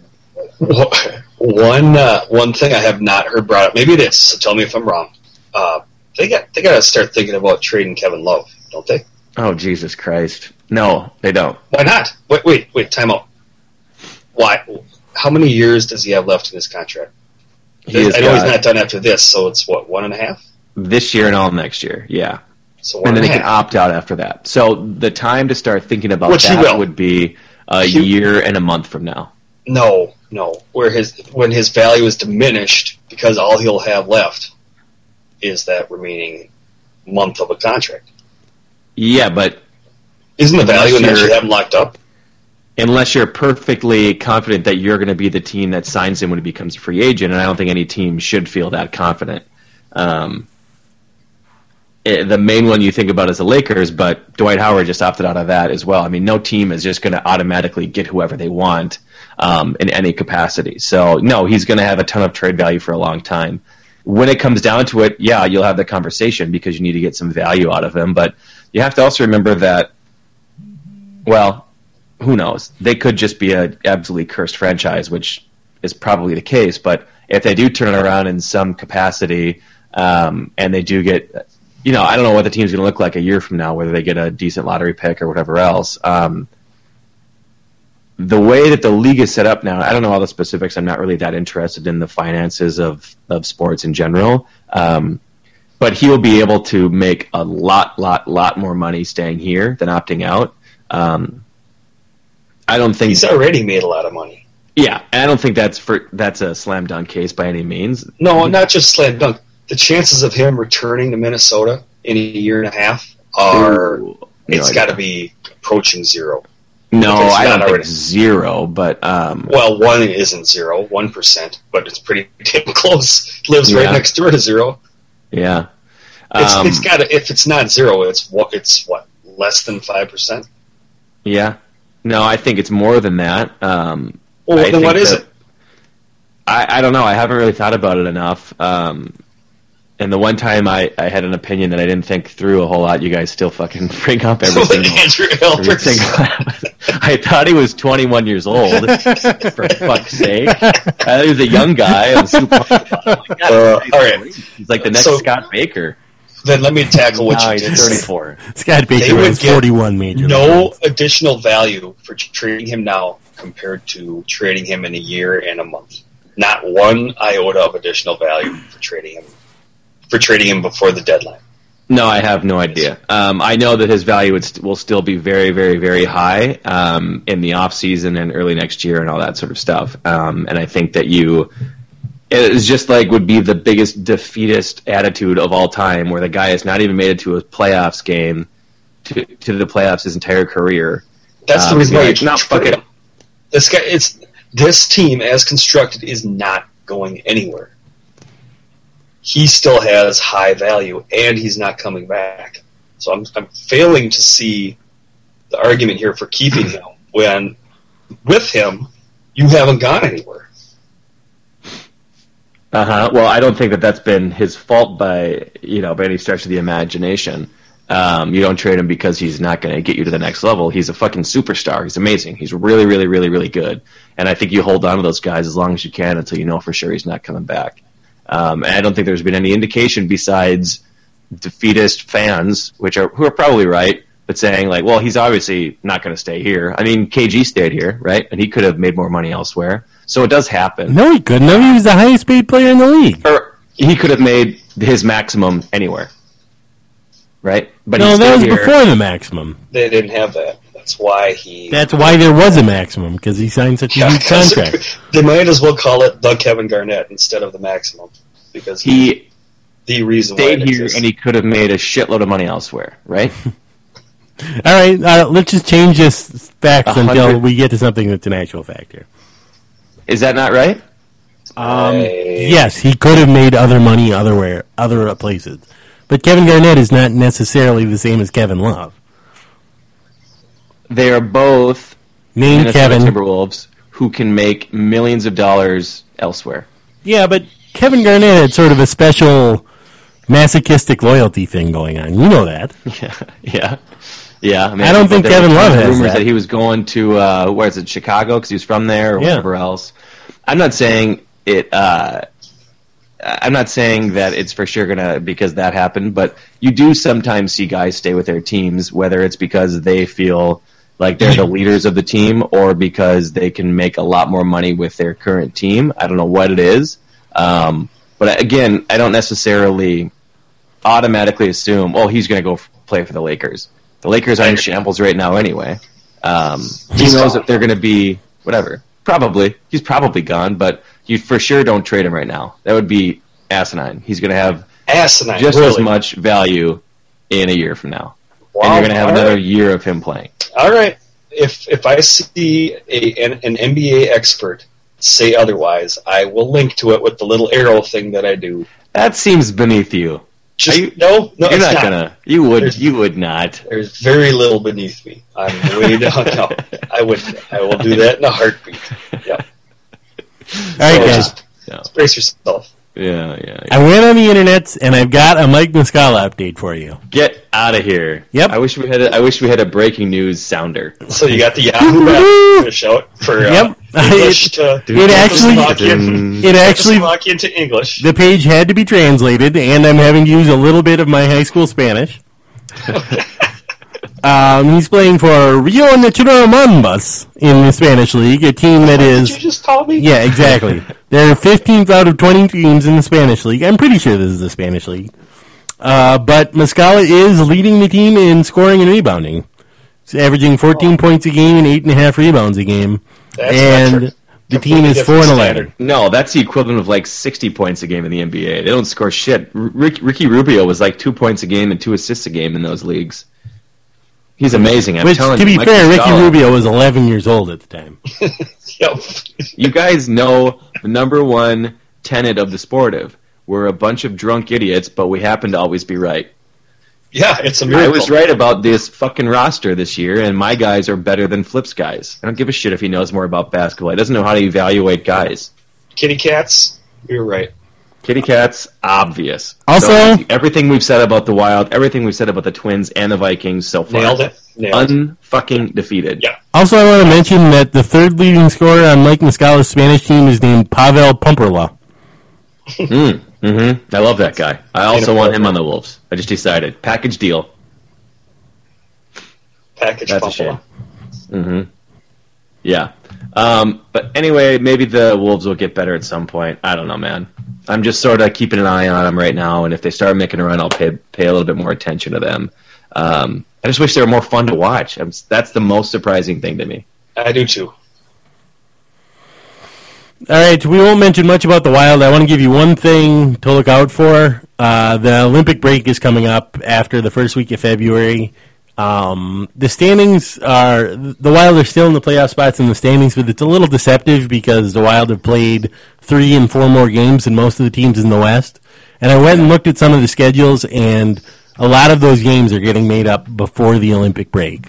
So I think you're going to see the Wild might not even play that badly between now and the Olympic break, but all of a sudden Phoenix behind them and Dallas behind them and Vancouver ahead of them will suddenly start to look like they're pulling away just because they got three more games between now and the first week of February.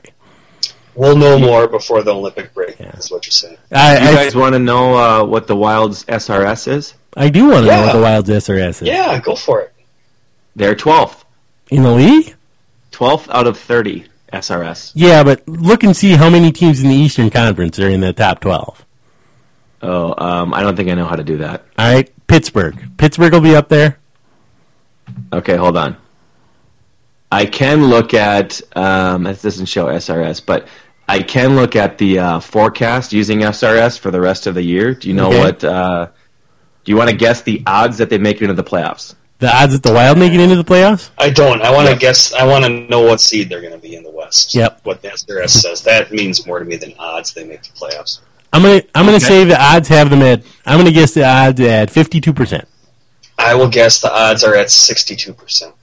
The odds have them. Yikes, bros! Forty-four percent chance to make the playoffs. That sounds right. Yeah. Hollinger's an asshole. He didn't know anything. Um, but there's a lot. There's a few teams clustered. Looks like it's going to be three teams fighting for one spot. Are those three teams Phoenix, Dallas, and Minnesota? Yes. Yep. Minnesota currently has a little bit better odds than those guys, but it's just because the odds of the se- next seven are so high. All right, Um, I, I really want to know how what position they're at in the Western Conference SRS. So Um, we're just gonna have to go through this, and we're gonna work this out, Brandon. I'll say Jesus. ninth. Then if they're at 42%, I'll say Yeah, they're probably in But if you don't know, then forget it. Okay, Anaheim. That's a Western Conference team. West. What? I know that's what. Oh, you're saying if they were in the East? If, What, uh, if they're in the East, don't count them. If they're in the West, count them, and tell me what place the Wild are in there. That's right. Yeah. Okay, Jesus, I don't know how to. So Okay. Anaheim's one. Just go through. 'em. Anaheim's This definitely the best team in the league. Yes. I'm guessing Chicago or St. Louis is second. I'm going to guess St. Louis is second. St. Louis is one. Anaheim is second. All right. Chicago's third. Okay. All in the West. Who's Yeah. fourth? San Jose is fourth. Also in the West. West. Yep. Um, Pittsburgh, All right. East. They're the only good team in the East. Boston sixth. East. Okay. Tampa Bay. Tampa Bay is seventh. Yep. You got to give Tampa drunk. credit. They lost Stamkos pretty early on this. Sorry, year. sorry. Yeah. Lost. L.A. Kings are seventh. Say they're drunk. okay. West. Tell me you just confused the Kings and the Tampa Bay Lightning logos right now. Tell me that's what happened. No, not like. No, not logos. I just misread it. I was. I clicked on both of them back. Okay, and then The Kings uh, are seventh. All right. That's another Western team. So wait, we're at. So that That's number West. five. The Kings are the five Tampa. Bay. Tampa Bay's eighth. All right. Oh God, who's ninth? Oh Jesus. Colorado. Colorado's ninth. I'm not a big believer in Six. Colorado, but all right, there's six. Patrick Roy is a fraud. Yep. Yep. So well, there's yep. There's six Canucks. Western teams. Seven. That's seven. Tenth. The Canadians are eleventh. All right, so they have the Wild at the eight seed right now, which Yeah. is where they're at in the standings. So That's what I just. Yes, eighth. Is that So- so, to get take that long just to get to the? Yes. Yeah. Damn it! I wish I just would have. I just said they're going to be battling for the last playoff. Yeah, but we wanted to know what the Which- standings which actually is what were. We already, Can we cut that what out? We already knew No, by we looking can't. the standings. So what is this? Sir? I already knew they were eighth. Looking at the standings. So they, wait, are they eighth in current standings? yes. Okay, all right. So are they? How far through the season are they? Are they? It's kind of the same as the NBA, right? Like almost halfway. No, they're over halfway at this point. Uh, it's, Oh, they are. Okay. Yes. Oh, that's right. Because playoffs seem to take a lot longer in the in the NHL, right? No, I think the playoffs in basketball and hockey take about the same amount.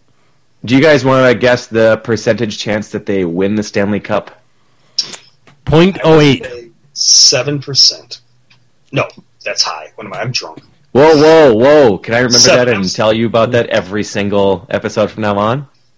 Sure. About me being drunk? No, that's a standing. Uh, Um, that's probably crazier than Andy Albers. No, I'm just saying it. it is. I'm going to go with two percent. Point oh eight. Si- Point six. Point six. Point six chance to win the cup. Point about right. six. That's that's not. No, anybody. Nah, I don't believe that. That's a horrible. Whoever put that together is bad. It's higher. There's uh, one, two, three, four, five, six teams that have zero percent chance because they're essentially already out of the playoffs. Yeah. And then there's one, two, three teams that have worse chance, and then the Wild. And everybody else is like one. There's a bunch of teams that are like one to two percent. All right. Ah, Jesus, the- I'm not buying.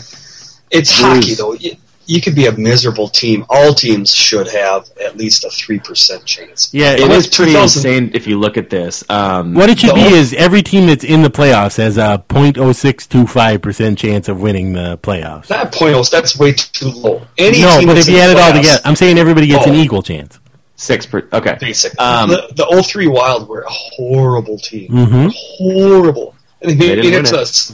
conference final. I mean, they, they went pretty far. I mean, you can all you need is a hot goaltender and some lucky bounces, and you can get pretty goddamn far. So I think this is less than accurate though. Like everybody seems to have a pretty decent chance. If you look at the NBA, I mean, the number one team, the Blues, has a 16% chance.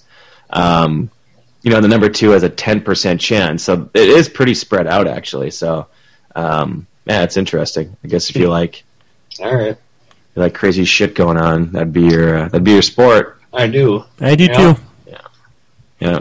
you guys like crazy shit going on. It's one of my favorite Um, things. Whereas if you look at basketball, the Yeah, Pacers we already have- know that there's three teams left in the playoff race. And I mean, the race for the. NBA title. It's going to be one of three teams, and that's all we need to know. How insane is this? This doesn't take into account, um, you know, what we think we know about top end players and showing up, whatever. This has the Pacers just because of their record and point differential being a 32% chance to win the finals, and the Heat as a 10% chance. No, That's fucking stupid, right? that doesn't make any sense. Well, that's the problem with computers, man. They just don't know the the heart of a champion like LeBron, like our guy Bron Bron, right?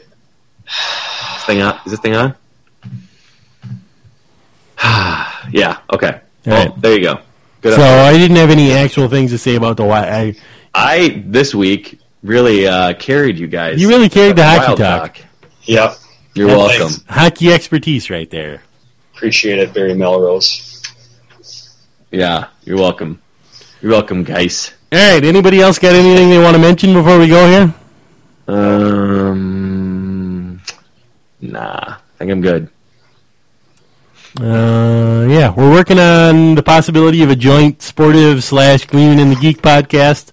We're hoping that's going to happen at some point, but Royal Rumble. obviously it, it is us planning it, so don't hold your breath.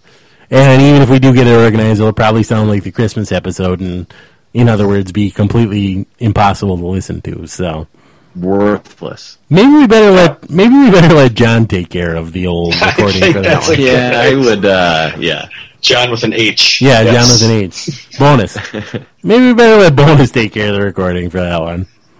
They have, uh, I know what the equipment that they use. They plug a little splitter into their iPhones. It's, it costs like six dollars. Mm-hmm. Whereas I had to And yet take a theirs second works- mortgage out for our fucking equipment.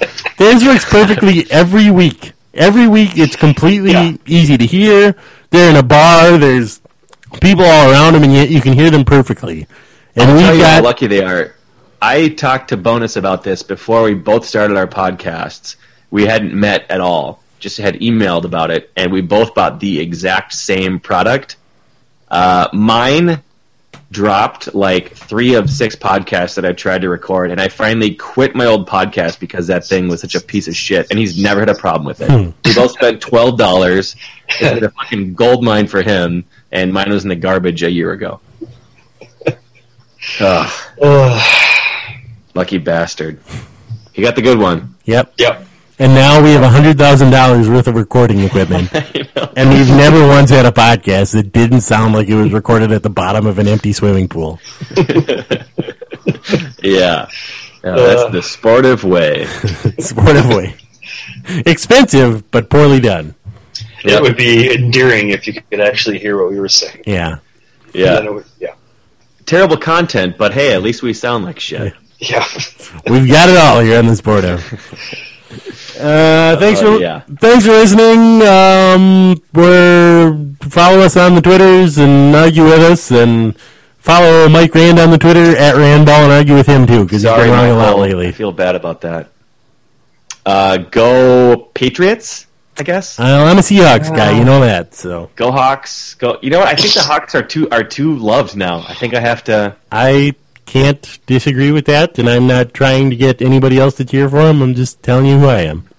Bandwagon's full. Uh, go Broncos, I guess. Fuck. The Broncos. Decker. Oh, Decker. Decker. All right, I'll accept that.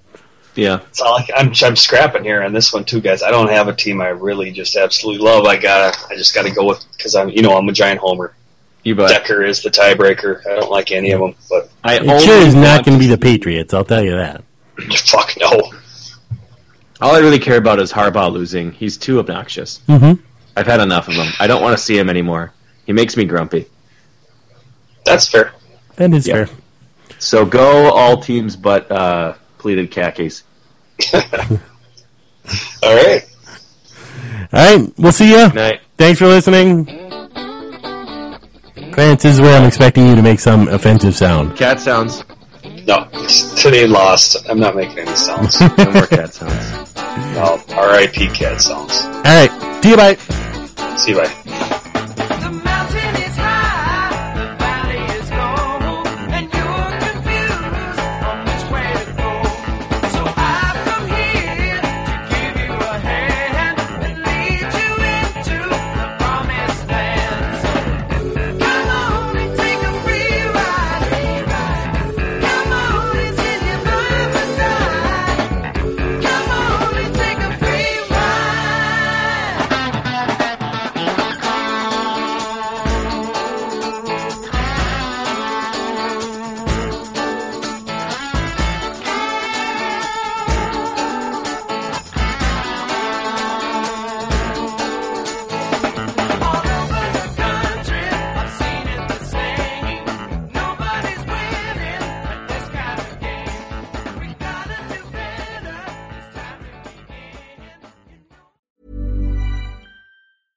Even on a budget, quality is non-negotiable. That's why Quince is the place to score high-end essentials at 50 to 80% less than similar brands. Get your hands on buttery soft cashmere sweaters from just 60 bucks, Italian leather jackets, and so much more. And the best part about Quince, they exclusively partner with factories committed to safe, ethical, and responsible manufacturing. Elevate your style without the elevated price tag with Quince. Go to quince.com slash upgrade for free shipping and 365-day returns. Mom deserves the best, and there's no better place to shop for Mother's Day than Whole Foods Market. They're your destination for unbeatable savings, from premium gifts to show-stopping flowers and irresistible desserts. Start by saving 33% with Prime on all body care and candles. Then get a 15-stem bunch of tulips for just $9.99 each with Prime. Round out Mom's menu with festive rosé, irresistible berry chantilly cake, and more special treats. Come celebrate Mother's Day at Whole Foods Market.